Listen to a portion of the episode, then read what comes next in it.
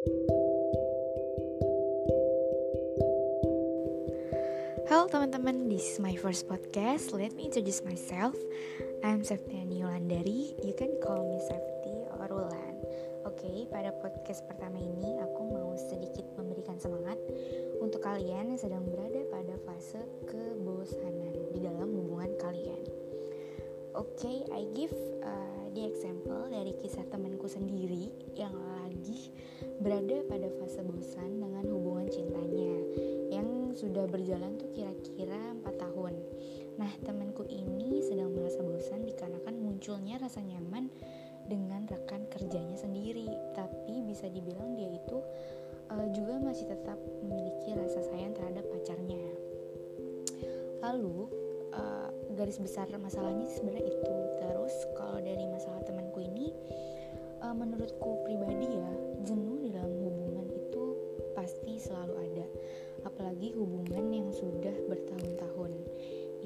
sendiri pun pernah merasakan itu. But think again, sebelum nantinya ada penyesalan. Tuhan mempertemukan kamu dan pasangan kamu itu bukan tanpa suatu alasan. Walaupun memang um, jodoh tuh nggak ada yang tahu ya, tapi Tuhan juga nggak meminta kita untuk pasrah gitu aja, tapi kita juga harus berusaha.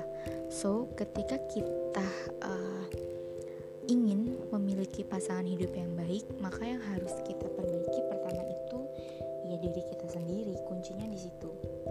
Dan kalau kamu sudah menemukan laki-laki yang bukan hanya menerima kebaikan kamu atau nilai plus yang ada pada diri kamu, uh, melainkan dia juga bisa menerima kejelekan kamu, apalagi yang kamu butuhin. That's enough gitu.